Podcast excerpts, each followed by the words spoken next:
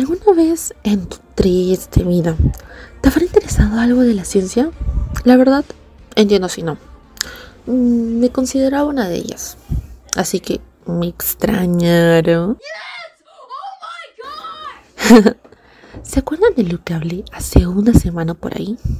Te recomiendo no tienes que escuchar el otro porque si no ahorita estarás perdido y no sabrás de qué estoy hablando. Pero si eres una de esas personas que sí escuché el anterior podcast, pero ahorita no se acuerda de nada porque ha pasado casi una semana, hoy haré un resumen sobre lo que hablamos la anterior semana. Que empezamos con la neuroplasticidad. Explicamos qué es la flexibilidad del cerebro, que es capaz de adaptarse a diferentes cambios o nuevas mediante redes neuronales, donde estas se comunican a través de ¿Saben?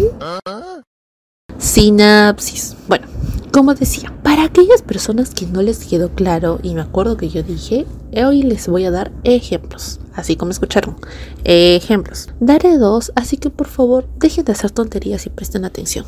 Ok, primer caso.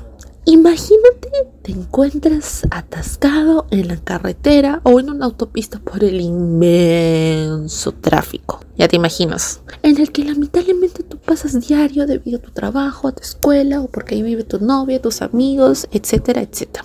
Luego te das cuenta que estás en un punto en que solo piensas que es estresante con tal solo de verla, irritante, annoying, etc, etc. ¿Por qué siempre llegas tarde?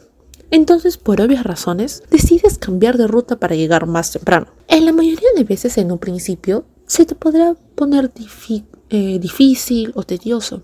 Te sentirás extraño porque tanto te habías acostumbrado al anterior que estar en un nuevo es como que, ¿qué está pasando aquí? Pero luego ya en un momento será agradable y cómodo. Esto es la neuroplasticidad. ¿Lo entendiste? Si es así, daré otro ejemplo para que estés más seguro.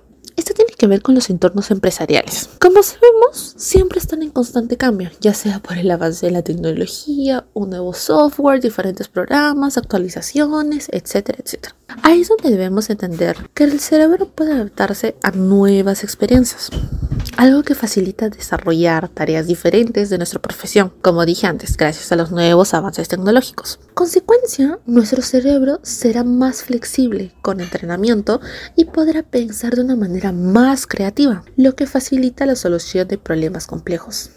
Entonces, ya vi que se están durmiendo. Así que ahorita por favor párense y flexionen las rodillas. Bueno, pues si estás parado, flexiónalas, ¿ok? Ojito con esto que esto es todavía más importante. A nivel neuronal, las propias neuronas se conectan con la información, produciendo una sinapsis que ya había dicho antes en el que contribuirá el conocimiento por medio de la práctica, mientras el cerebro que es tan inteligente, hay que recalcarlo siempre, permite lo que en un principio lo veías odioso, tedioso, eh, con un complejo de complica complicadez alto, no sé si, si es esta palabra, discúlpenme, me puse nerviosa, al final se puede lograr. Estos son uno de millones de ejemplos que nos pasan en la vida cotidiana. Aquí se puede aprender o desaprender.